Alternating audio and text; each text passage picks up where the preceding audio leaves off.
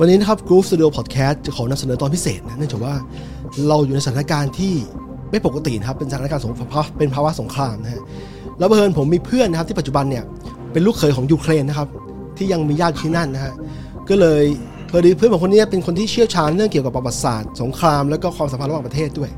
ก็เลยมาชวนกันอัปเดตสถานการณ์ล่าสุดกันนะฮะเอาขอแนะนำรู้จักคุณเอสลันนะครับสลันยพิษนะครับยังชื่อเดิมอยู่ป่ะสลันยพิษป่ะ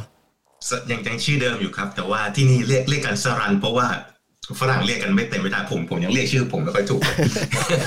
สวัสดีครับเนี่ยสวัสดี Guten Morgen ต้องเรียกว่า Guten Morgen Morgen นะครับคือคุณเอเนี่ยปัจจุบันอยู่ที่เมืองมิวนิกประเทศเยอรมนีนะฮะส่วนผมเนี่ยอยู่ที่นิวซีแลนด์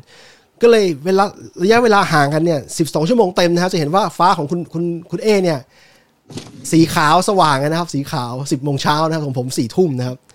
ไม่ก็ได้ไม่ได้เปิดหมดนะวันนี้แดดแรงมาก แดดแรงมากใช่ไหมแดดแรงมากครับวันนี้เอาทีนี้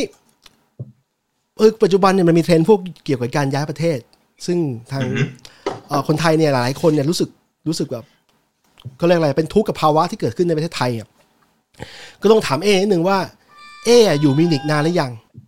โอ้ตั้งแต่สมัยปี 2004 ครับว้าว2004 ตัวนี้ก็ โอ้หลายปีแล้วเนาะก็คือจบแล้วก็มาปีนั้นเลย โอ้โหเพราะว่าเรา เราเราเราเราเข้าลาดกระบังด้วยกันตอนปี 2000 ใช่ไหมครับ Yes แล้วก็จบกันปี 2004ผมผมมาตอนตุลา 2004 ปีนั้นเลย จบแล้วมาเลย มันอยู่ในแผนหรือเปล่ามันเป็นแผนที่ตั้งแต่อยู่สมัยเรียนเลยเปล่าอยู่ในอยู่ในแผนนะอยู่ในแผนถ้าตอนตอนสมัยอยู่ลาดกระบังก็ก็เตรียมไว้เพราะว่าผมจำได้ว่าตอนปีสามมี professor จากเอ่อมหาลัยฮันโนเวอร์เข้ามาพูดเกี่ยวกับเรื่องตีเรียนต่อที่เยอรมัน ตอนนั้นก็เลยคลิก ก็เลยคิดว่าอะก็ลองลองดูก็เลยพอ แล้วก็ลองหาข้อมูลดู แล้วก็สุดท้ายก็ตัดสินใจมาโอ้โหเร็วมากเลยนะเร็วคือเร็วเร็วเพราะว่าคือตอนแรกก็สมัครสอบมหาลัยไว้แล้วก็ พอดีเขาตอบกลับมาว่าว่ารับตอนแรกตอนแรกผมแผนว่าจะไปปีต่อไป2005อะไรอย่างนี้ เพราะว่ามันต้องเตรียมตัวนู่นนั่นนี่ พอดีเขาตอบมาก็เลยอะตัดสินใจมาดีกว่า โอ้ ผมไม่แน่ใจว่าตอนนั้นน่ะเอ่อเรารับรับปริญญาปี 2005 รับช้าไปนิดนึงปีหนึ่งอะเอะกลับมาหรือเปล่าใช่ไม่ได้กลับ ไม่ได้กลับ เอ้ยไม่ได้กลับเลยเพราะว่าผมเรียนเรียนเรียนยาวเลยใช่ไหมพอพอพอผมเข้าใจว่าตอนช่วงนั้นติดสอบหรืออะไรสักอย่างอะเพราะว่าไม่ได้กลับเลย ไม่ได้กลับไม่ได้รับปริญญาผมตอนจำได้ว่าคือไม่ไม่ได้มีแผนคือไม่ได้มีแผนว่าจะมาปี 2004 แต่ว่าเอ่อพอดีจังหวะมันมันได้ก็เลยตัดสินใจมา ผมเช่าชุดคุยไปแล้วด้วยนะความจริงอะเช่าชุดคุยไปแล้วแล้วก็ เอาไปคืนเขาเขาบอกอ้าวน้องนี่เช่ามาทำไมเนี่ยเออก็แล้วเอะไปเรียนด้านไหนมาที่นั่นอะเอ่อคล้ายๆเดิมครับตอนอยู่รัฐบาลผมเรียนเทเลคอมใช่ไหมอยู่ที่นี่ก็จะเป็นเอ่อ com science and communication engineering ก็จริงๆ ก็คล้ายๆกันแหละ จะออกไปทางกึ่งเอ่อ com science นิดนึง แต่ว่าก็สาขาเดิม อ๋อ สาครัขาบเดิมอืมอะทีนี้อยู่ถึง 18 ปีนะถ้านับนับจากวันนั้นนะถึงวันนี้ โอ้ไม่ไม่ได้คิดนะว่าจะอยู่นานขนาดนี้เสร็จแล้วมันมันไหลไปเรื่อยๆนะเพราะว่า ไหลอะไหลต้องพูดอย่างนี้เข้าใจตอนได้แรกก็คิดว่านะเรียนแล้วก็เรียนแล้วก็ตั้งใจจะกลับมาแหละ ก็คือเหมือนคนคนอื่นใช่ไหมก็เหมือนกับว่าโอเคมาเรียนเมืองนอกสองปี กลับไปตามเมืองไทยอะไรอย่างนี้ แต่ว่ามันก็อย่างนะพอก็ พอพอเรียนจบก็อะทำไมเราไม่ทำงานที่นี่ก่อนอืมพอมันเริ่มปีหนึ่งก็ปีสองพอปีสองก็ปีสามมันก็ไหลมาจน ทุกวันนี้ไปแล้วอ๋อเอ้ยแต่ผมครับผมผมได้ยินมานานแล้วนั่นแหละสมัยเราเรียนลาดกระบังอะว่า ว่าที่เยอรมันเรียนฟรี ฟรีเปล่าฟรีจริงเปล่าจริงคือคือแต่เขาอาจจะเปลี่ยนกฎไปไปบ้างแล้วนะครับ แต่ว่าสมัยนั้นจริง แต่ว่าไม่ได้ฟรีแบบว่าฟรีหมดแต่ถามว่าถูกไหมก็ถูก เพราะว่าอย่าง อย่างสมัยลาดกระบังเราตอนนั้นเราเสียหน่วยกิตประมาณปีละห้าพันถึงเจ็ดพันบาทใช่ไหมต่อเทอมใช่ใช่ปีหนึ่งก็นะเจ็ดประมาณหมื่นหมื่นกว่าบาทอะไรเงี้ยเรียนถ้าถ้าเรียนกันที่ลาดกระบังนะที่อืมที่เยอรมันก็คล้ายกัน คือมาถึงเนี่ยก็คือว่าสิไม่ได้เสียค่าหน่วยกิจเพียงแต่ว่าเสียค่าบำรุงห้องสมุด แล้วก็มันจะมีตั๋วสำหรับนักเรียนด้วยก็ตก ตอนนั้นผมจำได้ว่า เสียเทอมละร้อยกว่าประมาณหนึ่งร้อยห้าสิบหกสิบยูโรต่อเทอมนะ อื มมันก็เท่ากับเรียนรัฐกระบังเลยความจริง ใช่ใช่แต่โอ้มันใช่แต่ถือว่าถูกมากนะ แล้วก็ถูกมากจริงแต่อันนี้คือสมัยนู้นนะสมัยปี2004ผมว่าสมัยนี้เขาเปลี่ยนกฎกันหมดแล้วผมก็ไม่แน่ใจเหมือนกันว่าเดี๋ยวนี้มันเอ่อเสียค่าใช้จ่ายยังไง แต่ถ้าเกิดเทียบอะตอบไม่ถูกเหมือนกันไม่ได้เรียนนานแล้วจะจะบอกว่าที่ลาดกระบังตอนนี้ก็เป็นเหมือนเดิมแล้วหมายถึงว่ารุ่นน้องๆเราเรียนเสียเสียเงินกันแบบประมาณหลายหลายหมื่นอะต่อต่อเทอมอะนี่จะเป็นภาควิชาที่มันเป็นภาควิชาที่ ที่เขาเอกเทศของเขาเองแล้วเขามีอย่างเช่นเป็นภาษาอังกฤษอะนะหรือว่าเอ่อครับผมวิชาอย่าง music engineering อะค่าเทอมสูงหลักเป็นหลักแสนบาทต่อเทอม คือต่างกับที่สมัยเราเรียนสิบเท่าอะ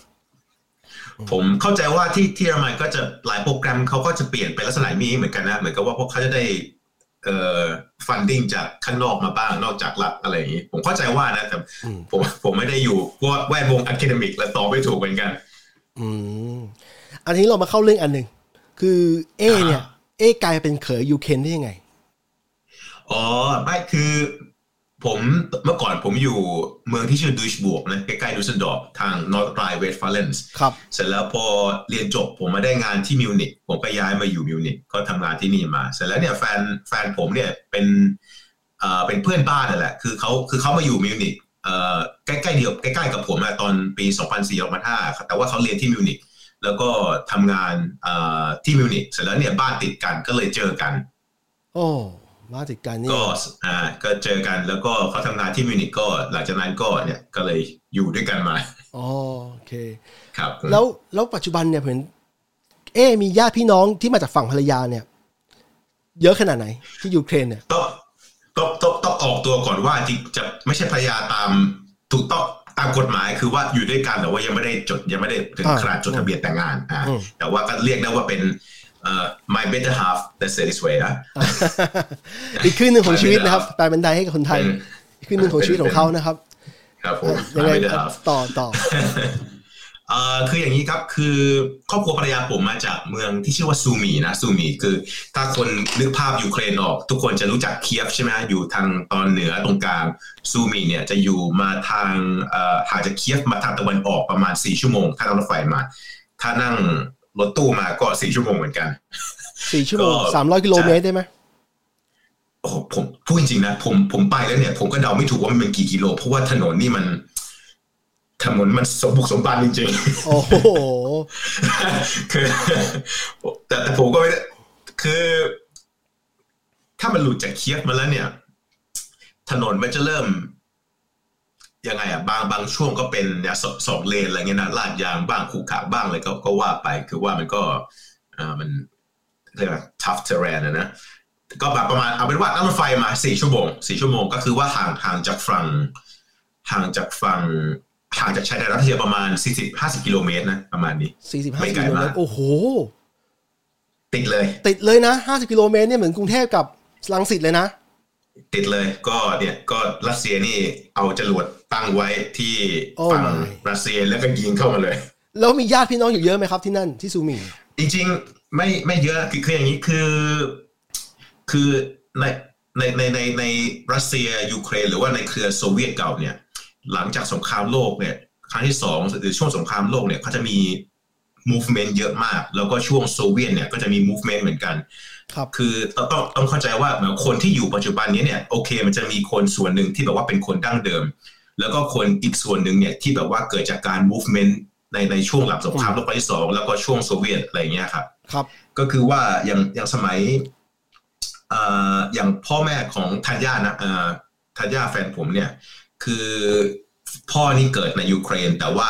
ปู่ฝั่งปู่เนี่ย มามาจากทางทางตอนเหนือของรัสเซีย ครับแถบๆโซนฟินแลนด์อะไรอย่างนี้ แต่ส่วนส่วนคุณแม่เนี่ย คุณแม่เอ่อคุณแม่นี่เอ่อเกิดที่ดอนบาสที่ที่ลบกันอยู่เนี่ยนะที่ลบกันไปตั้งแต่ปี 2014 นะก็คือว่าเกิดที่ดอนบาสแล้วก็คุณยายอยู่ที่ดอนบาสแต่ว่าคุณยายเสียไปหลายปีแล้ว ก็เลยย้ายก็คือว่า ไม่ไม่ได้อยู่ที่ดอนบาสแล้ว แต่ว่าก็มาจากโซโซนนั้น ก็จริง ๆ แล้วเนี่ย ถ้าถามว่ามีญาติญาติอยู่เยอะไหมโอเค มีคุณพ่อคุณแม่นะ ที่แบบว่าที่ว่าเป็นเป็นเป็นสายเลือดเดียวกัน แล้วก็มีญาติอยู่ทางใต้จากยูเครน แล้วก็มีญาติอยู่ทางฝั่งรัสเซีย ก็คือว่ากระจายกันอยู่อย่างนี้ ฟังดูแล้วสองฝั่งนี้มันเป็นญาติกันชัดๆเป็นพี่น้องกันชัดแล้วทำไมเขาลบกันขนาดถูนั้นกถูกต้องครับ ก็ญาติญาติทางฝั่งแม่ ผมถ้าผมจำไม่ผิดนะ เพราะว่าตอนที่เมื่อก่อนมีคอนฟ lict กันเนี่ยญาติทางฝั่งแม่ บางคนเป็นทหารอยู่ในเอ่ออยู่ในกองทัพรัสเซียด้วยซ้ำครับ ก็คือคือยังไงอะ คือคือคือเราเนี่ยเราเราเป็นเราเราคนไทยทางฝั่งเอเชียใช่ไหมเราจะดูเป็นแบบว่าโอเค ทางฝั่งซ้ายยูเครนพูดภาษายูเครน ทางฝั่งขวาพูดภาษารัสเซีย แล้วก็ทางเหมือนกับว่าทางฝั่งขวาแต่อยากอยู่รัสเซียมากกว่า มันจะพูดอย่างนี้ก็มันมันก็ไม่มันก็ไม่ถูกนะเพราะเหมือนกับว่าโอเค ภาษาคือส่วนหนึ่งที่เหมือนกับว่าจะจะแบ่งว่าใครเป็นใครใครเป็นใครแต่จริงแต่จริง ๆ แล้วเนี่ย อย่างผมผมไปที่ซูมีอย่างเงี้ยไปเดินตลาด คนก็พูด รัสเซียกัน เพราะว่าอันนี้เป็นเป็นเหมือนกับว่าโอเค ก็ควรจะพูด Ukrainian ก็พูด Ukrainian ได้ หรือว่าจะพูดรัสเซียพูดรัสเซียได้อะไรอย่างนี้ แต่ถามเขาว่าเหมือนกับว่าเอ้ถ้าคิดว่าเนี่ยมีความรู้สึกเป็นยูเครนเป็น Ukrainian หรือว่าเป็น Russian มากกว่า ถ้าคนที่อยู่ที่ซูมีก็บอกโอเคเขาก็เป็น Ukrainian อะไรเงี้ยแต่แต่ว่าก็คือว่าไม่ไม่แบ่งว่าเขากับเรานะเพียงแต่ว่าโอเค I am บอกว่าผมเป็นเออเราผมเป็น Ukrainian นะ แต่ว่า ก็ไม่ได้คิดว่ารัสเซียเป็นคนอื่น เพราะว่าชายแดนมันห่างกันแค่สิบสิบกิโล โอ้ฟังดูแล้วแบบ แล้วไอ้เศร้าเส้นเส้นชายแดนเออเส้นชายแดนเนี่ย เป็นรั้วเลยใช่ไหมเป็นไม่มีมี terrain อะไรมากั้นไหมภูเขาไหมหรือเป็นรั้วกั้นเอาไว้ เป็นผมไม่ผมไม่ไม่เคยไปตรงชายแดนนะแต่คือว่าเขาจะมีถนนตัดเข้ามาใช่ไหมครับ ถนนมาเขาเป็น checkpoint เฉย checkpoint ก็ checkpoint งั้นแหละ ไม่ไม่ไม่ได้มีไม่ได้ไม่ได้มีอะไรมาก เพราะว่าตอน เมื่อก่อนนี่เขาค่อนข้างสบายมาก เพิ่งเพิ่งมามีซีเรียสเนี่ยก็ตอนสมัยตอนที่วิกฤตไครเมียใช่ไหมฮะพอพอมีวิกฤตไครเมียปุ๊บเนี่ยเขาก็จะมีเริ่มมีตั้งด่านอะไรอย่างนี้ แต่ว่าคนก็ยังไปมาหาสู่กันอยู่ อืมคือด่านชายแดนเนี่ยไม่ไม่ได้เคร่งมากคนสองฝั่งข้ามไปข้ามมาตลอด มีเพราะใช่ฮะจะมีข้ามจะมีจะมีข้าม มันจะมีออฟฟิศข้ามแบบ official กับไม่ official นะคือเหมือนกับว่าพวก สินค้าส่งจากฝั่งนี้ไปฝั่งนู้น สินค้าจากฝั่งนู้นฝั่งนี้เข้ามาเนี่ยมันมันก็มีมีตลอดแต่ว่ามันจะมันจะมันจะมีมาเครียดหรือว่าเคร่งเนี่ยหลังจากวิกฤตไครเมีย อันนี้เขาก็จะมีเอ่อเคร่งว่าซีเรียสนิดนึงแต่ว่าคนที่แบบว่าไปมาสัญจรเป็นเรื่องปกติที่อยู่แบบว่า มีญาติพี่น้องอยู่สองฝั่งอะไรเงี้ยเขาก็เขาเรียกว่าไงเหมือนเหมือนว่าคล้ายๆ คล้าย ๆ แบบตอมอจำเป็นนะตอมอจำเป็นอะไรอย่างนี้ เพราะว่าไม่อะไรเพราะว่าอะไรนะเมื่อกี้ผมฟังไม่ทัน เป็นเป็นแค่แบบตอมอจำเป็นอะไรอย่างเงี้ยครับครับมันคือไม่ได้เคร่งมากไม่ได้เคร่งมากไม่ได้เคร่งมาก มีการเช็คพาสปอร์ตอะไรไหมอ๋อแต่เอเอเอไม่ได้ไปใช่ไหมผมผมอ่าผมไม่ได้ผมไม่ผมไม่แน่ใจเหมือนกันว่าเขาเช็คพาสปอร์ตไหมบางคนผมก็เข้าใจว่ามีพาสปอร์ตสองใบอ่าผมผมไม่แน่ใจเหมือนกันว่าตอนเช็คที่ชายแดนเนี่ยเขาเขาจะเครียดขนาดไหนช่วงช่วงสองสองปีหลังไปเนี่ยผมไม่แน่ใจเหมือนกัน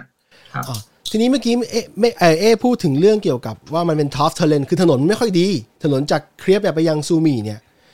มันเป็นลูกรังไอหินมันเยอะใช่ไหมถนนแบบ gravel road ป่ะ หินมันเยอะเลยมันมันมันไม่เชิงอย่างนั้นนะ คือมันเป็นถนนคืออย่างเงี้ยจากจากเคียฟเนี่ย ออกจากเคียฟมาเนี่ย ถนนนี่แปดเลน ออกจากเคียฟนะ ออกมาลงชานเมืองเนี่ย แต่พอหลุดไปทางตะวันออกแล้วเนี่ย ถนนมันจะมันจะเริ่มเล็กลง แล้วก็มันมันเป็นถนนคอนกรีตนะคอนกรีตเป็นถนนคอนกรีต แต่ว่าการ maintenance เนี่ยมันยังไม่ไม่ไม่ดีเท่าใช่เพราะว่ามันไม่ดีเท่านั่นเองเอาพูดถึงเรื่องการ maintenance เนี่ยผมพอดีผมไปดูพวกไอ้ข้อมูลเกี่ยวกับรายได้ของทางของคนยูเครนเนี่ยก็ปรากฏว่าสิ่งที่น่าเซอร์ไพรส์เนี่ยคือคนยูเครนเนี่ยรายได้ ค่าเฉลี่ยต่อหัวเนี่ยน้อยกว่าคนไทยสองเท่านะคือผม คือเราความรู้สึกเรานะ คือเราคนไม่สนใจประวัติศาสตร์เนี่ยก็จะไม่รู้ว่า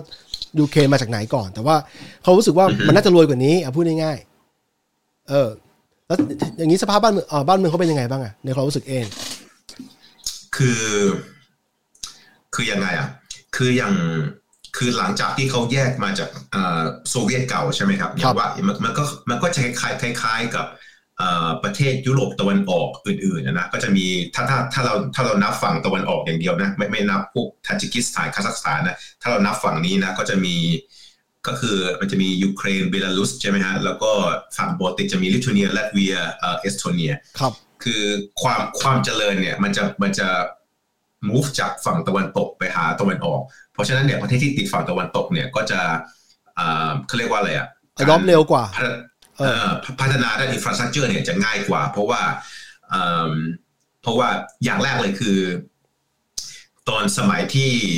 พวกโปแลนด์ฮังการีจอย EU อะไรพวกนี้ครับ มันเราต้องเข้าใจว่าเขาจะมีเกี่ยวกับเรื่อง funding ด้วย EU fund ก็คือว่าจะมีเงินกู้ดอกเบี้ยลักษณะพิเศษ แล้วก็อะไรเงี้ยสำหรับการพัฒนาเศรษฐกิจอะไรก็แล้วแต่ประเทศหลายๆตะวันออกหลายประเทศเลยอยากจะจอย EU เพราะว่ามันจะ improve infrastructure ด้วยแล้วก็เป็นตลาดเดียวกันครับ ก็ฮะก็เลยก็คือว่าเราเราจะสังเกตว่าโอเค อย่างโปโปแลนด์ฮังการีก็จะเริ่มเอ่อเริ่มเริ่มอินฟราสตรักเจอร์เนี่ยจะเริ่มดีมากเพิ่มขึ้นเรื่อยๆละแต่ว่าก็แต่ว่าทางฝั่งที่ทางติดรัสเซียเนี่ยมันก็จะมันก็จะยากหน่อยเพราะว่ารัสเซียเองเนี่ยก็จะพูดจริง ๆ ก็ปัญหาเศรษฐกิจเยอะใช่ไหมฮะอืมปัญหาเศรษฐกิจเยอะ แต่ว่าอ่า ถ้าถามเขาว่าบ้านเมืองเขาเป็นเป็นยังไงโอเค เป็นเมืองใหญ่ๆเอ่อเคียฟผมผมผมไปเคียฟมาแต่ว่าผมผมไม่เคยไปทางเอ่อลวีฟ and โอเดซ่าอะไรเงี้ยนะแต่ว่าก็คือคือว่าเขาทางเข้าใจว่าเมืองใหญ่เนี่ยก็โอเค ก็จะแบบว่าโอเค มี infrastructure ที่ดี แล้วก็เอ่อเรื่องงานเรื่องอะไรนี่ก็คือว่ามี opportunity มากกว่า แต่ว่าถ้าเกิดถามว่าโอเคทางฝั่งเมืองเมืองรองอะไรเงี้ยคือต้องเข้าใจว่าในในถ้าถ้าผมจำไม่ผิดยูเครนเนี่ยจะมีประมาณ20 กว่าจังหวัด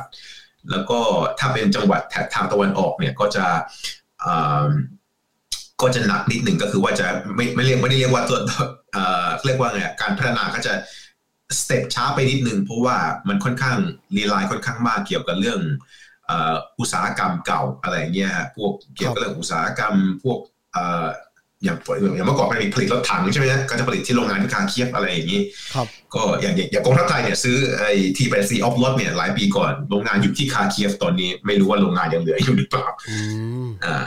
ครับก็คือแต่ว่าเศรษฐกิจทางวันตะวันออกเนี่ยเขาจะผูกกับทางรัสเซียเยอะไงฮะเขาจะมีผูกกับทางรัสเซียเยอะอะไรอย่างนี้แล้วก็จะมีพวกทำเกษตรกรรมอะไรอย่างเงี้ยนะอย่างอย่างทงโซนตะวันออกก็จะมีเกษตรกรรมค่อนข้างเยอะอะไรอย่างนี้ ก็คือส่งออกไปทางรัสเซียส่งออกออกมาทาง ส่วนมากจะส่งออกผ่านทางรัสเซีย แล้วก็ส่งผ่านทางตุรกีอะไรพวกนี้นะพวกพวกอุตสาหกรรมทางการเกษตร คือยังรีไลเกี่ยวกับเรื่องอุตสาหกรรมแบบเก่า แล้วก็ทางเกษตรค่อนข้างเยอะนะทางด้านตะวันออก แต่ว่าทางทางด้านตะวันตกเนี่ยหรือทางเคียฟเนี่ยก็เขาจะพยายามพัฒนาไปด้านเกี่ยวกับเรื่องเทคโนโลยีมากขึ้นอะไรอย่างเงี้ยครับเอ้มันมีเรื่องน่าเซอร์ไพรส์เยอะนะเพราะว่าพอผมพอผมเห็นเกิดวิกฤตนี้กันแล้วมันสู้กันเนี่ย ผมมานั่งเรียนรู้ว่าเฮ้ย ไอ้ลูกค้าที่ผมใช้งานบริการอยู่อะพวก IT service เนี่ยเยอะมากที่มาจากมาจากยูเครนรวมไปถึง service ที่เราคุยกันตอนเนี้ยสตรีมมิ่งตอนเนี้ยครับผมเป็นของยูเครน แล้วก็เขาผลิตพวกสินค้าพวกsmart home อะไรเงี้ยคือเป็นพวกไอทีอะมีอยู่มีบ้างครับมีบ้างนะครับเอ่อแล้วก็อ่ามันเซอร์ไพรส์อะที่ว่าเขาเขาทำพวกนี้เยอะอยู่ พวกพวกพวกเอ่อ developer อะ IT segment เนี่ยต้องบอกว่าทางฝั่ง ฝั่งเนี้ยพวกเอ่อเอสโตเนียลัตเวียลิทัวเนีย แล้วก็ยูเครน จริงๆเบลารุสเนี่ยนะเขาเรียกว่าจะเป็นเป็นเป็น developer hubs โอ้คือ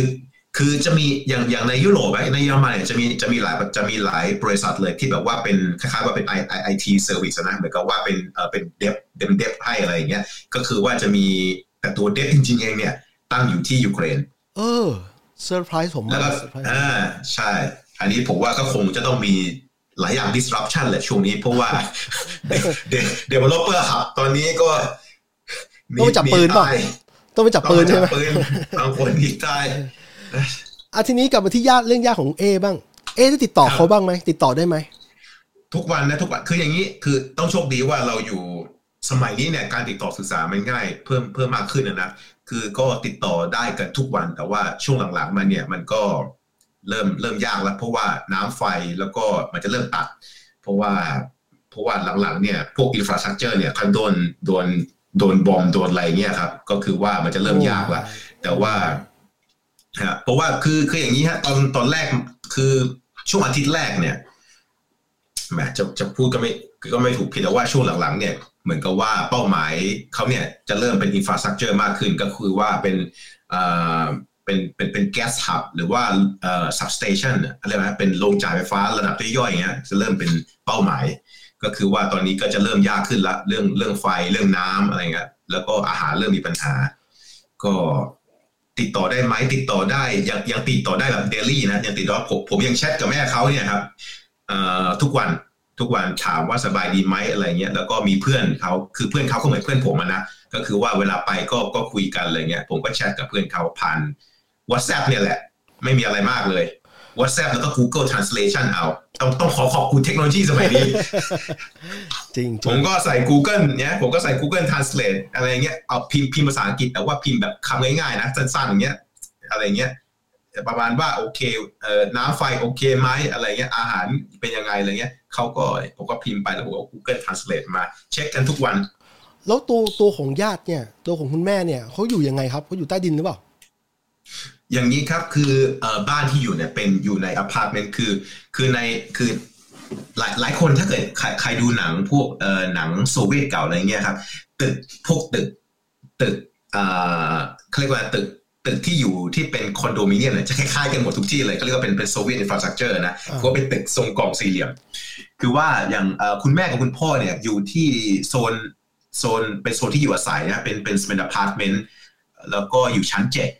ก็มีลิฟต์มีบันไดปกติ เพียงแต่ว่าคือสถานการณ์ตอนนี้เนี่ยเขาจะมีสัญญาณเตือนเหมือนเป็นเป็นหัวบ้านเรานะก็เหมือนคล้ายๆสมัยสงครามโลกครั้งที่สองคือมีเกิดมีอะไรขึ้นเขาจะมีหัวเตือน แล้วก็จะมีสมัยนี้เขาก็มีพวกอ่ามีโพสต์ตามโซเชียลมีเดียใน Facebook อะไรเงี้ยอย่างอย่างบางทีเนี่ยผมผมก็ follow Facebook ของเมืองเขาด้วย เกิดมีอะไรเตือนมาผมก็เห็นเหมือนกัน ก็คือว่าเขาจะมีหัวแล้วก็มีเตือนทางโซเชียลมีเดียอะไรต่างๆ แล้วก็ถ้ามีเตือนเขาก็ย้ายไปอยู่ใต้ดิน โอ้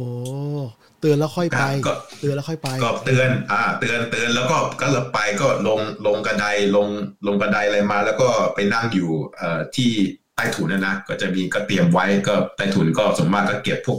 อาหารพวกอะไรเงี้ยครับ ก็เตรียมไว้ก็ลำบากนะแต่ว่า ต้องทเออต้อง พอพอดีว่าพอดีว่าเขาอยู่ย่านผู้อยู่อาศัยคือ resident area เนี่ย มันเลยไม่ใช่เป้าของการโจมตีเท่าไหร่ถูกไหมซึ่งผมเข้าใจ อันอันนี้อันนี้ก็พูดยากนะ เพราะว่าในในช่วงช่วงวันแรก ๆ เนี่ยที่หนักสุดเนี่ยคือว่าในในเมืองซูมีเนี่ยมันจะมีคล้ายๆเป็นโรงเรียนทหารอยู่ ถ้าเป็นถ้าเทียบกับเมืองไทยเขาเรียกว่าอะไรเป็นเป็นโรงเรียนทหารปืนใหญ่ คือในซูมีเนี่ยมันจะมีอินฟราสตรักเจอร์ตัวนี้อยู่เสร็จแล้ววันแรกเนี่ยตอนที่เขาเข้ามาเนี่ยก็คือว่าลบกันที่นั่นมีจรวดมาลงมีอะไรอย่างเงี้ยครับโอ้ก็ไฟไหม้วอดไป เสร็จแล้วเนี่ยพอวันต่อๆมาเนี่ยมันจะเอ่อการโจมตีจะเริ่มสเปซสปะละเพราะว่ามันก็ไม่รู้ว่าใครเป็นใคร อย่างวันที่สองที่สามเนี่ยมีจรวดไปลงที่ kindergarten nursery โอ้ไม่เป็นไงบ้างอะก็เรียบเลย เป็น tragedy นะก็คือว่า ก็มีเด็กมีประชาชนเนี่ยแหละ ก็ตายกัน คือผมคงผมก็ไม่สามารถบอกได้ว่าเขาทาร์เก็ตหรือเปล่า แต่ว่าพอมันในอยู่ในช่วงสงครามแล้วเนี่ย มันมันพูดยากนะ มันก็ยิงจรวดไปแล้ว มันก็ไม่ไม่ได้หมายความว่ามันจะลงเป้าตลอดดิมันใช่ไหมมันยิงปืนมันใหญ่อันดูไปไม่ได้ไงอันดูไม่ได้จริงกว่ามัมันนมันมันมันเพราะมันมั่วไปหมดแล้วอืมมันแล้วอย่างอย่างล่าสุดเนี้ยเมื่อคืน ล่าสุดเมื่อคืนมี air strike มี air strike ที่ที่เมือง อันนี้ลงลงย่าน residential เต็มๆเลย ก็ มันพูดยากนะ เพราะว่าสงครามเนี่ยมันมันบางทีมันมันก็ ไอไอคนทิ้งก็เอ่อไม่ไม่รู้ หรือหรือรู้แบบผมก็ไม่รู้ เพราะว่าอย่างนั้นมันสงสงครามเนี่ยมัน the worst of อืม the worst of from both sides so I can't say that เออคุณเอบอกว่าสงครามมันแย่สำหรับทั้งสองฝ่ายนะครับอะทีนี้ผมครับกลับมาที่ คำถามที่มันถามง่ายแต่ตอบยากทำไมเขาไม่หนี ทำไมญาติพี่น้องเอเขาไม่หนี คืออันนี้เป็นประเด็นหลักตอนนี้เหมือนกันนะ เพราะว่าเริ่มเริ่มจากเหตุการณ์ก่อนอท่านประธานาธิบดีปูตินเนี่ยประกาศรับรองโดเนตสก์ and ลูฮันสก์คืนวันที่ 23 ถ้าเกิดผมจำไม่ผิดนะ คืนวันที่ 23 วันที่ 24ตีสามเนี่ยกอง เริ่มมีการปะทะชายแดนละแล้วก็ตอนบ่ายประมาณทิ้งเที่ยงเนี่ยประมาณมาทิ้งเที่ยงเนี่ยรถถังนี่มันรถถังจากเลือดเซียนเนี่ยมาถึงใจกลางเมืองละ อย่างแรกเลย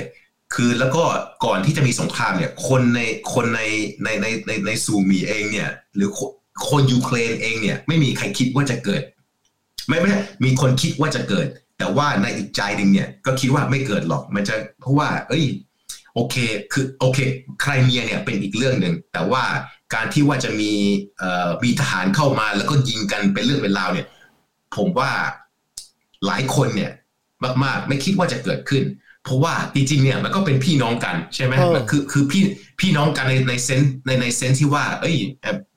เอ่อโซเวียตยูเนียนนะเหมือนกับว่าเอ้ยจริง ๆ เราก็พูดภาษาเดียวกันอะไรเงี้ยบางคนมีญาติข้ามไปข้ามมา มันจะ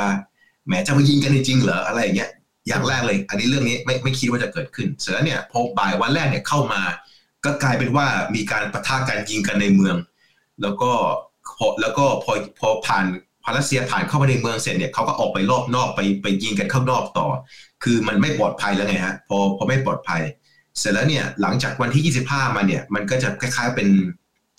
มีการประทะกันรอบๆในเมือง แล้วก็ถนนหลายเส้นเนี่ยพูดพูดจริงว่าอันตราย ก็เลยหนีพูดง่าย เอาสั้นๆเลยหนีไม่ทัน แล้วก็อีกอย่างหนึ่งคือว่าคุณพ่อคุณแม่เนี่ย อายุมากแล้วเจ็ดสิบกว่าแล้วครับครับมันมันมันมาเรียกว่าจะจะมาเนี่ยมันโอกาสโอกาสอ่าก็เลยก็เลยก็เลยคิดว่า แล้วก็มีวงข่าววงในเพราะว่าเขามีเพื่อนๆของเขาอยู่ อะไรเงี้ยครับก็ก็ปรึกษากันว่าเขาเขาก็ปรึกษากันว่าโอเค ก็ถ้าคนอายุมากหรือเด็ก ๆ เนี่ย ถ้าหากว่ามันไม่ได้บอกว่าเอ้ยเซฟ คอริดอร์จริง ๆ เนี่ย ก็ให้อยู่กับที่อืมผมจำภาพข่าววันแรกได้นะ คือคนรถรถทยอยออกมาเต็มถนนจนมัน มัน traffic มันยากอะถ้าออกมาช้ามันจะติด ติดหนักจากเคียฟใช่ไหมครับ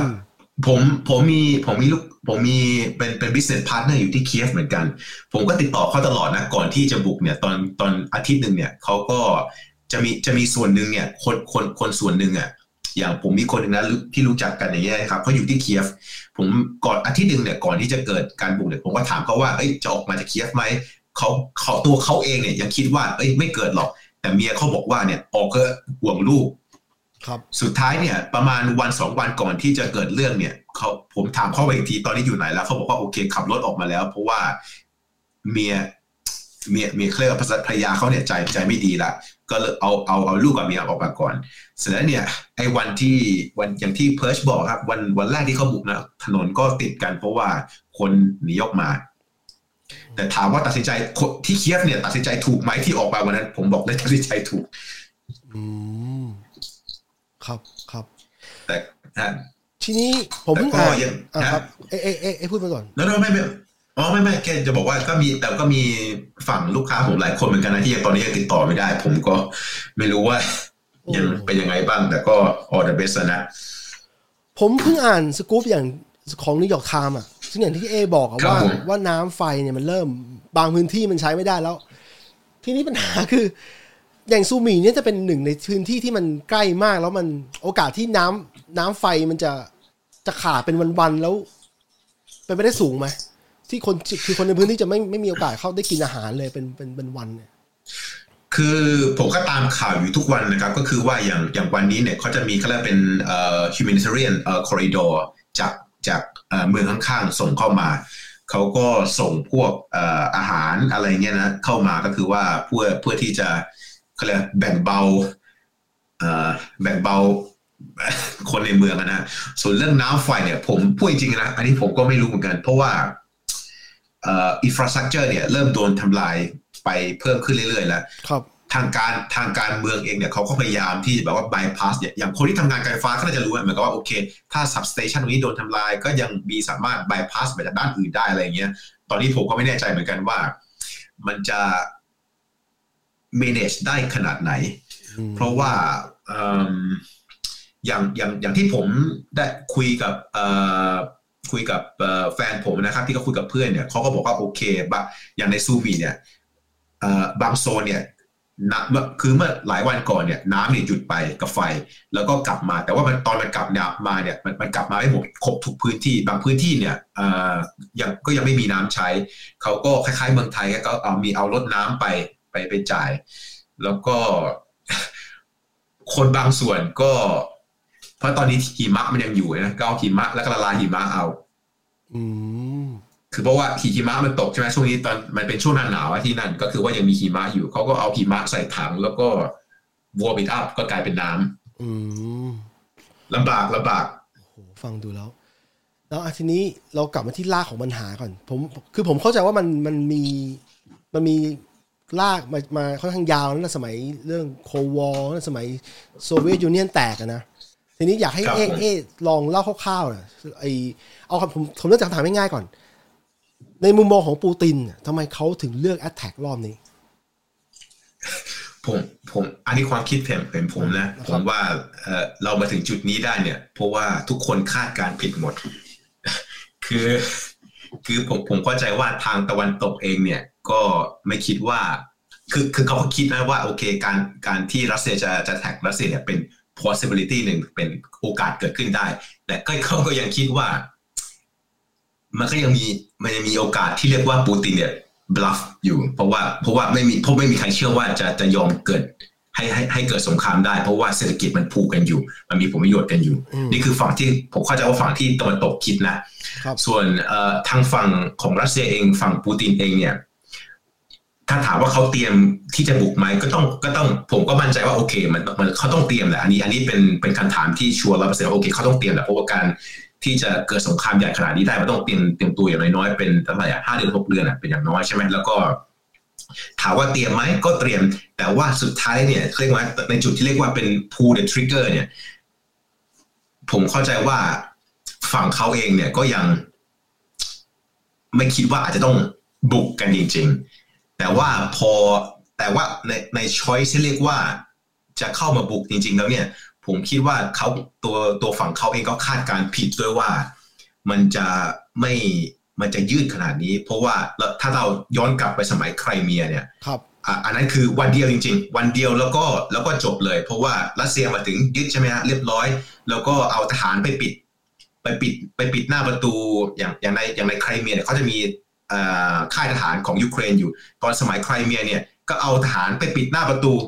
จบทุกอย่างอืมมีปะทะกันเล็กน้อย แต่ว่าผมเข้าใจว่าในในฝั่งของเอ่อรัสเซียเองเนี่ยก็ไม่คิดว่าพอมันมันจะ escalate มาถึงขนาดนี้ก็ไม่คิดว่าเอ่อเขาเรียกว่ายูยูเครนจะสู้เอ่อสู้ได้ขนาดนี้เออเออผมผมผมผมผมก็ต้องบอกว่ายอมใจนะ แล้วก็ผมผมเข้าใจว่า ทางฝั่งรัสเซียก็คงวางแผนผิดตรงนี้ ไม่ไม่ใช่วางแผนผิดวางแผนถูก แต่ไม่คิดว่า result จะเป็นอย่างนี้ ถ้าถ้าเรายังจำได้เนี่ย ในคืนวันที่ 23 เนี่ย ที่ปูตินเขามีประชุมเอ่อ security council ของเขาเนี่ย ว่าจะยอมรับการเอ่อการแยกตัวเป็นอิสระของดอนบาสกับเอ่อลูฮัสหรือเปล่า นี่คือเขาอันนี้คือคืนวันที่ 23 ถ้าถ้าใครดูดูดูคลิปเนี่ย จะสังเกตจะจะจะสังเกตว่าคนหนึ่งคนหนึ่งในในใน security council เนี่ยที่เป็นหัวหน้าข่าวกรองฝั่งต่างประเทศผมจำชื่อไม่ได้แล้วชื่อจริง ชื่อแรกชื่อเซอร์เกตนามสกุลผมจำไม่ได้เขายังพูดออกมาว่าน่าจะให้ chance สำหรับตะวันตก ที่จะ resolve conflict นี้ ให้ตะวันตกอันนี้ resolve conflict conflict นี้เพราะว่าในในคืนวันที่ 23 เนี่ยเขามีเรียกประชุมเอ่อ security council แต่ว่าออกทีวี แต่ผมเข้าใจว่ารัสเซียเนี่ยเขาก็ตัดเขาก็ตัดหลายส่วนออกไป แต่ว่าส่วนส่วนหนึ่งที่ที่ที่ออกมาเนี่ยก็คือว่าเออเซอร์เกย์เนี่ยพูดขึ้นมาว่าเอ้ยเขาเนี่ยเห็นด้วยกับอีกคนหนึ่งที่ว่าน่าจะให้โอกาสตะวันตกในในการ resolve เอ่อ resolve situation ตรงนี้ แต่ว่าปูปูตินก็ตอบไปว่าก็คือหมายว่าเป็น dress down นะเหมือนกับว่าโอเคมันคล้ายๆเป็นกึ่งกึ่ง humiliate เซอร์เกย์แปลว่า อันนี้มันไม่ใช่ topic ที่ discuss อะไรอย่างนี้อืมก็อันนี้อันแล้วแล้วผมคิดว่าอันนี้เป็นเป็นเป็นตัวอย่างแรก ๆ เลยที่ที่เรียกว่าเอิ่มสงครามครั้งนี้เนี่ย คนจำนวนมากเนี่ยไม่เห็นด้วย แม้แม้แต่คนที่อยู่ในเซอร์ circle ของปูตินเองอืม ผมก็เชื่ออย่างนั้นผมเชื่ออย่างนั้น อืม ก็ผมผมว่าเรามาถึงกันจุดนี้ได้เนี่ย เพราะว่า เอ่อวางแผนแต่ว่า result เนี่ยมันมันไม่ได้ตรงตามแผน เออ ไม่ตรงกับที่คิดไว้เออคิดว่าจะคแล้ล้ายๆใครตอนเมียใช่ไหมจะจบง่าย จบเร็วคิดผมผมก็คิดนะเพราะว่าถ้าเกิด เพราะว่าถ้าถ้าถ้าจบ ผมคิดว่าฝั่งตะวันตกเองก็เซอร์ไพรส์ด้วย เพราะว่าอย่างถ้าเราจำได้เนี่ย ในอาทิตย์แรกเนี่ยเอ่อ ผมคิดว่าฝั่งตะวันตกเนี่ยก็วางแผนไว้ว่าจะจบเร็ว แล้วก็ย้ายย้าย government ของยูเครนเนี่ยออกมา แล้วก็คล้ายเป็นว่าเป็นเอ่อ government in exile นะแต่ว่าก็มีลักษณะอย่างนี้ ผมก็คิดว่าฝั่งตะวันตกก็คิดอย่างนั้นในวันแรก ๆ คิดว่าโอเคเออโอเค อันนี้สงครามเกิดแล้ว แต่ว่าก็ไม่คิดว่ายูเครนจะตั้งป้อมสู้อะไรอย่างนี้ แล้วก็สุดท้ายก็คงจะออกมาแล้วก็ resolve conflict กันในลักษณะเรียกว่าเป็นเป็นทางการทูตเอา แต่กลายเป็นว่าเออ ก็เป็นยูเครนเองก็ทำก็เรียกไงนะอย่างแรกเลยคือทำ PR ดีด้วย แล้วก็คนเนี่ย คนก็เอาด้วย ต้องพูดอย่างนี้ว่าคนประชาชนเองเนี่ยก็ก็ก็ก็เอาด้วยอืมก็เลยมันก็เลย escalate มาลักษณะอย่างนี้ ตอนนี้ก็ไม่รู้จะลงยังไงเหมือนกัน ผมก็พูดยาก แล้วการที่ตะวันตกตอบโต้ด้วยการ sanction แบบ เยอะๆอะตั้งแต่หลายหลายอันที่ผมไม่เคยคาดคิดเลยนะ เช่นไอ้พวกบัตรวีซ่ามาสเตอร์การ์ดเนี่ย มี Impact พอสมควรใช่ฮะแล้วก็แม้แต่ผมภรรยาผมเล่าให้ฟังว่าอย่างอย่าง Netflix อะยังยังพูออกเอ่อยังยังถอยออกเลยนะ ยังไม่ยังไม่ให้คนรัสเซียใช้เลยนะ คือจะตัดสินใจยกเลิกบริการนั้นไปเลย และอีกหลายอย่างอะ ไม่ใช่ไม่ใช่แค่ Netflix มีมีอีกหลายอย่าง เออคือ เท่าที่ผมคุยกับคนในในรัสเซียนะครับ ก็คือว่าตอนคือตอนเนี้ยเอฟเฟกมันเริ่มมากขึ้นเรื่อยๆแล้วอย่างอย่างในอย่างถ้าเกิดเป็นธุรกิจนะ เริ่มเริ่มเขาเรียกว่าตอนนี้ต้องเรียกว่ายังอยู่ในช็อคโหมดอยู่ คือเท่าที่คุยกันนะครับ เพราะว่าอย่างแรกเลยคือรูเบิลกับ US ดอลลาร์เนี่ยตอนนี้นี่ดิ่งดิ่งเลยนะ ก็อืมนะฮะเพราะฉะนั้นเนี่ยการการที่เรียกว่าจะซื้อของเข้ามาหรืออะไรอย่างเงี้ยเนี่ยเริ่มเริ่มเริ่มมีปัญหาแล้วเพราะว่าไม่มีเงิน แล้วก็อุปพวกสินค้าอะไรต่างๆในใน shop ในเงี้ยตอนตอนช่วงเนี้ยในในเซนต์ปีเตอร์สเบิร์กเนี่ยถ้าที่ผมได้ยินมานะก็เริ่มเริ่มเริ่มของหลายอย่างเริ่มไม่มีละ แล้วก็คนในรัสเซียเองเนี่ยก็หลายคนก็ panic นะผมผมรู้จักคนหนึ่งเอ่อเป็นเพื่อน ไปเยี่ยมแม่ที่ที่รัสเซียแต่ตัวเขาเองเนี่ยอยู่ที่ฝรั่งเศสพอเกิดเรื่องขึ้นเนี่ยก็เหมือนกับว่าคล้ายๆเป็น panic ก็ เขาเขา message มาหาผมมาบอกว่าเขาตัดสินใจถอนเงิน ถอนเงินเท่าที่ได้เนี่ยออกจากธนาคาร แล้วก็ขึ้นรถไฟแล้วก็ไปเซนต์ปีเตอร์สเบิร์กแล้วขึ้นขึ้นรถไฟจากเซนต์ปีเตอร์สเบิร์กเนี่ยไปเฮลซิงกิอืมก็คือว่าออกมาก่อนออกออกมาก่อนออกมาก่อน เดี๋ยว จะมีอะไรค่อยว่ากันอีกทีหนึ่งอืมอืมเห็นด้วย แล้วก็คนฮะแล้วก็คนรัสเซียเองที่อยู่ในยุโรปเนี่ยตอนที่เหมือนกับว่าใช้บัตรเอ่อ บัตรบัตรคล้ายๆว่าบัตรธนาคาร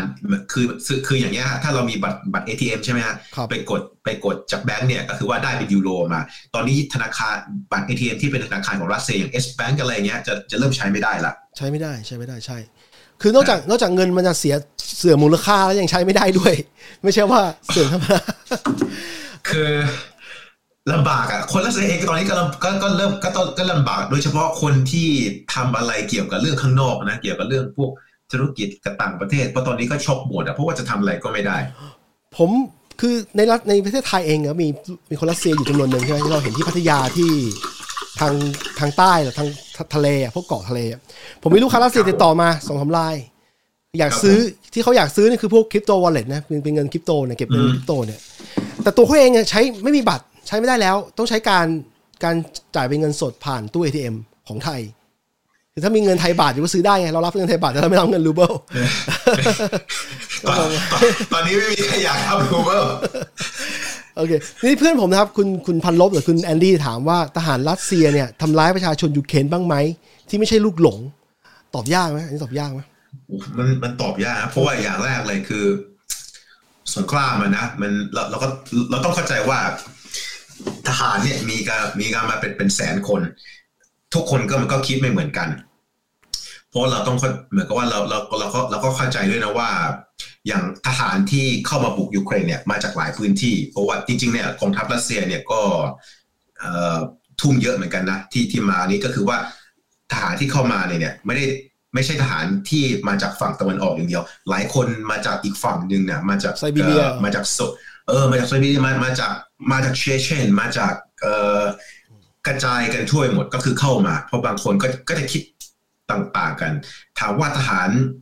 ตั้งใจทำร้ายไหมอันนี้อะก็ก็พูดยาก เพราะว่าผมผมว่าเท่าที่ผมได้ยินมานะจากเอ่อเพื่อนที่อยู่ที่ยูเครนเนี่ย ก็เท่าที่ได้ฟังจากเขามาเขาก็บอกว่าเท่าที่เท่าที่เห็นมาเนี่ยหลาย ๆ คนเนี่ยยังเด็ก ๆ อยู่เลย ประมาณรอดอบ้านเราอะสิบแปดสิบเก้านะจำนวนมากอืมอายุไม่เกินยี่สิบ แล้วก็มาก็แบบว่างงๆเพราะว่า เพราะว่าเท่าที่เท่าที่ผมบอกว่างงๆเนี่ยที่ที่กล้าพูดอย่างนี้ เพราะว่า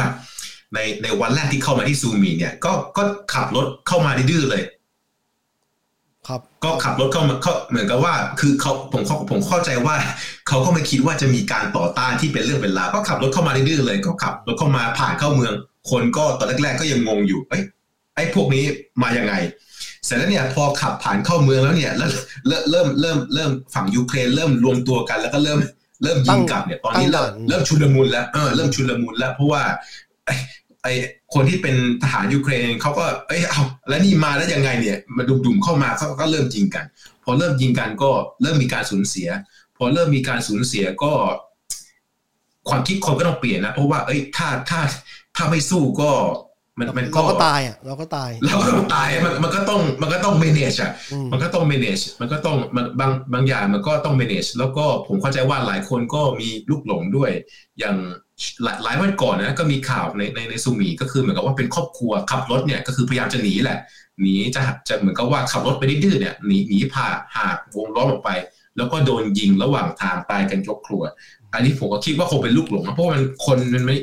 มันไม่รู้ว่าใครเป็นใครแล้วไงตอนนี้ อาจจะเป็นทหารก็อาจจะคิดว่าทหารปลอมตัวขึ้นรถ civilian มาก็ได้โอ้ใช่ไหมใช่เพราะว่าตอนนี้มันพูดจริง ๆ คือมันมันก็มั่วไปหมดแล้ว เพราะว่าเออฝ่ายที่เสียเปรียบคือฝ่ายที่ที่เป็นสนามรบอะดิเป็น battlefield อะดิถูกไหมเพราะว่ามีมีถูกตึกรามบ้านช่องคนอยู่เนี่ย ใช่ถูกถูก เพราะว่ายังยัง เพราะว่าตอนนี้มันพอพอสงครามมันเริ่มเข้ามาในโซนเมืองแล้วเนี่ย มันก็ไม่รู้ว่าใครเป็นใคร เพราะว่าฝั่งฝั่งป้องกันเองก็ใช้ก็ใช้ตึกรามบ้างช่องนี่แหละ เป็นตัวป้องกันตัวเอง เพราะว่าจะไปยืนยิงกันกลางถนนมันก็ไม่ปลอดภัยก็ต้องใช้ตึกนี่แหละ ป้องกันอืมเสร็จแล้วเนี่ยไอ้ฝั่งที่โดนยิงเนี่ยพอพอไปเห็นยิงมันจะตึกมันก็ต้องยิงกลับเข้าไปที่ตึกอืมมันมันเป็นอะไรที่ อย่างว่านะสงครามมันเออ the worst of war อืม ทีนี้คำถามคำถามนี้ยากนะคำถามสุดท้ายละเอ่อความเป็นไปได้ของทางออกของเรื่องนี้ คือผมรู้ว่ามันมันเป็นเรื่องที่แบบแม้แต่ผู้นำระดับโลกต้องมานั่งขบคิดเลยว่ายังไงผมถามเอ๊ะฐานะที่สนใจเรื่องนี้อยู่แล้วมีมีสเต็กอะมีญาติพี่น้องอยู่ที่ยูเครนอยู่เลยแล้วมีลูกค้าลูกค้ากระจายอยู่ทั่วโลกเนี่ยแล้วมันมันอิมแพคกับสงครามคือลาวกับว่าโควิดยังไม่มากพออีกนะฮะเออโอ้โหถามคุณเอว่าเจอ คิดยังไงบ้างมีมีอะไรบ้างที่ที่มองว่าเป็นอาจจะมีทางออกเป็นโซลูชันของเรื่องนี้ หรือว่าต้องต้องก็ลบกันให้พังไปข้างหนึ่งแล้วค่อยว่ากันใหม่ เหมือน World War II อย่างเงี้ยต้องต้องผมว่าต้องต้องมีต้องมี ต้องมีคนถอยอะนะต้องมีคนถอยเลยอย่างแรก คือถามว่าพอมีคนถอยแล้วเนี่ย ถามว่าใครจะถอยก่อน แล้วก็อีกฝ่ายหนึ่งเนี่ยจะ support คนถอยยังไง เพราะว่าตอนนี้เนี่ย ถ้าใครถ้าใครเอาคิดง่ายๆฝั่งยุโรปตอนนี้ยุโรปมี choice อะไรได้บ้าง ตอนนี้มันทางฝั่งยุโรปเนี่ยค่อนข้าง all out แล้วก็คือว่าโอเคโอเคไม่รบเองโอเค แต่ว่าส่งอาวุธให้ ก็แล้วตอนนี้เราเราถ้าคนถ้าเราอยู่ในยุโรปตอนนี้เนี่ย เราจะรู้สึกว่า sentiment เนี่ยคือ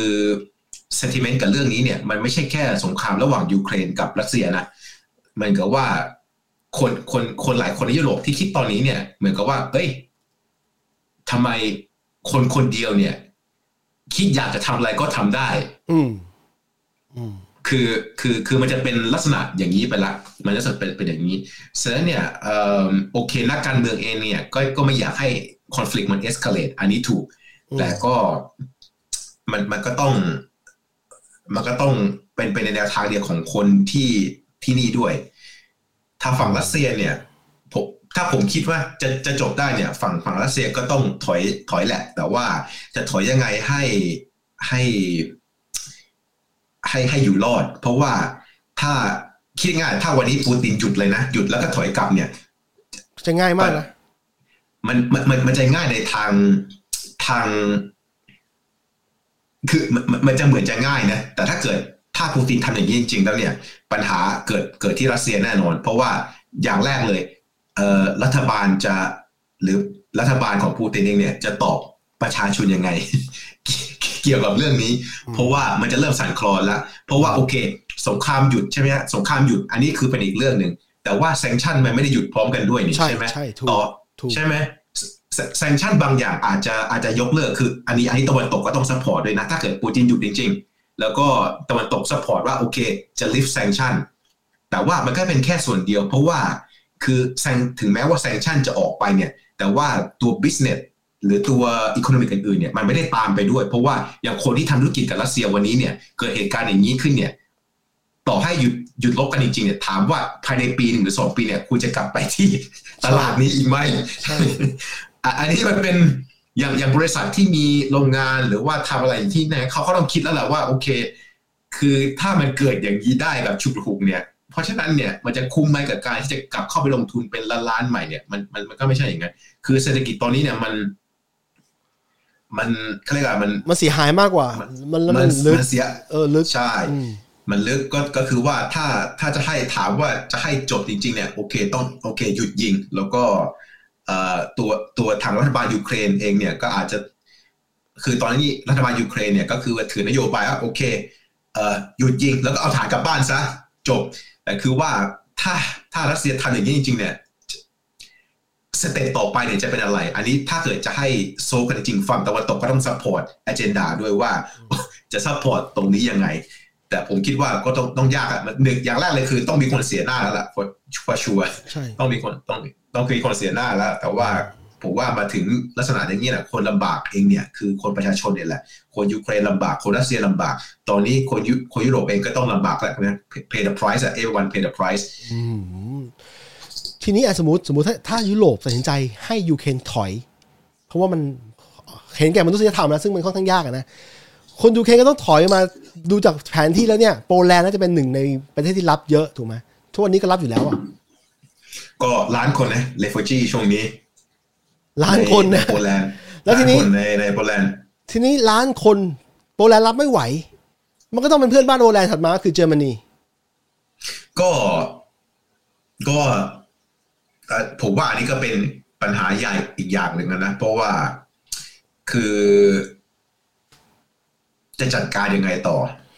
แต่ว่าตอนนี้ทุกคนเนี่ย ผมก็เข้าใจว่าโอเค คิดว่าโอเคคอน FLICT เนี่ยนะมันจะโซฟใน มันจะคลี่คลาย แล้วก็ ว่ากันอีกทีว่าจะจัดการนี่ยังไงจัดการกันยังไง ก็ตอบยากตอบยากตอบยาก เพราะว่าเรื่องปัญหาผู้อพยพนี่ก็ตอบยากเออมันเรื่องที่เป็นมี consequence เรามีเนี่ยมีเรื่องราวที่ตามมาอีกเยอะจากสงครามใช่มันไม่ใช่ว่าแค่ยิงกันแล้วหยุดยิงแล้วก็จบอะไรอย่างนั้นอ๋อใช่อะผมว่าเราคุยเรื่องเครียดแล้วเรามีเรื่องคำถามง่ายๆของผมนะครับ คือผมเห็นเอถามหา Starlink เอเอจะเอาไปใช้ให้กับญาติพี่น้องที่อยู่ยูเครนใช้ใช่ไหม Starlink เอาเปล่าพอดีผมมีลูกลูกค้าเขาครับเขาเขาหา Starlink อยู่ ก็ลูกค้าคนยูเครนเนี่ยแหละเขาก็อย่างว่านะเพราะว่าตอนนี้อินฟราสตรักเจอร์มันโดนทำลายไปอะไรเงี้ยเขาก็ถ้าเกิดจะจะจะ run business ต่อหรือจะทำอะไรต่อเนี่ยมันก็เขาพยายามจะหา Starlink เขาก็พยายามติดต่อเข้ามาว่าโอเคอ่า